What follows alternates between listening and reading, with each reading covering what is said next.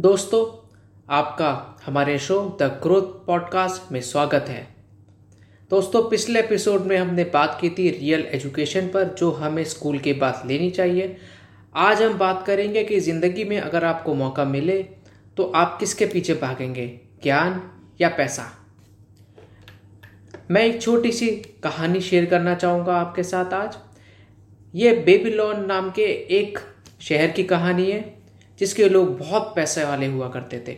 इस शहर का राजा एक दिन अपने संगीतकार पर बहुत मेहरबान हुआ और उसने उसे सौ सोने के सिक्के दिए। संगीतकार खुश तो बहुत था, लेकिन समझ नहीं पा रहा था इस पैसे का करे क्या। उसने इससे पहले अपनी ज़िंदगी में इतना पैसा कभी नहीं देखा था।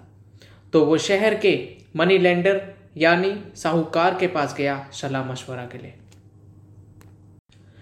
साहूकार संगीतकार को देखकर बहुत खुश हुआ और बोला, शहर के तुम पहले शख्स हो, संगीतकार, जो मेरे पास सलाह मांगने आए हो। अक्सर लोग यहाँ पैसे मांगने आते हैं।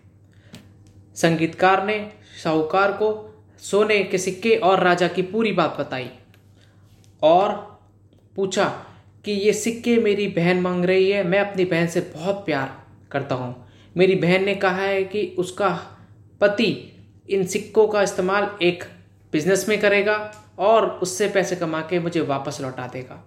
लेकिन मैं आपकी सलाह चाहता हूँ इस पर कि मैं ऐसा करूँ या ना करूँ।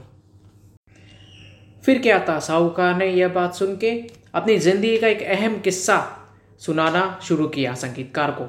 उसने कहा, एक बार उसके पास एक औरत आई जिसके पति का देहांत हाल ही में हुआ था।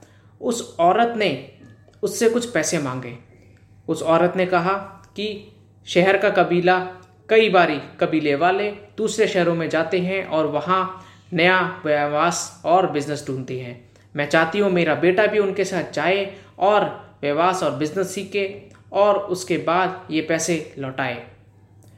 तो साहूकार को एक बात याद आ गई कि ऐसा पहले भी हुआ है शहर में और बहुत लोगों को धोखा मिला है। कबीले वालों ने पहले भी धोखे दिए हैं।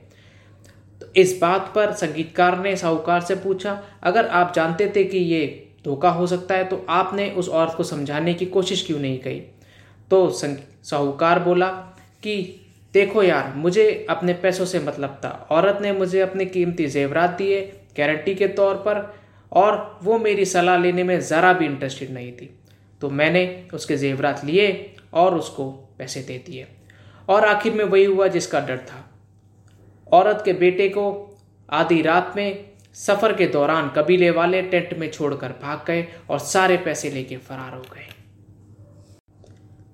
संगीतकार ये पूरी बात ध्यान से सुन रहा था। बात खत्म होने पे संगीतकार ने साहूकार से पूछा तो तुम मुझे क्या सजेस्ट करोगे?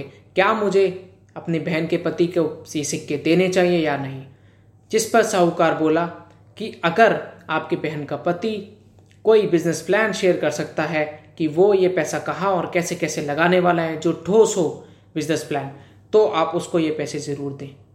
इतना सुनकर संगीतकार अपनी बहन के पास वापस लौटा और उसने उससे, उसके पति से बात की तो पता चला जवाब में उसका पति कोई ऐसा खास बिज़नेस प्लान शेयर नहीं कर पाया। संगीतकार अपने सारे सिक्के लेके वहाँ से निकल गया।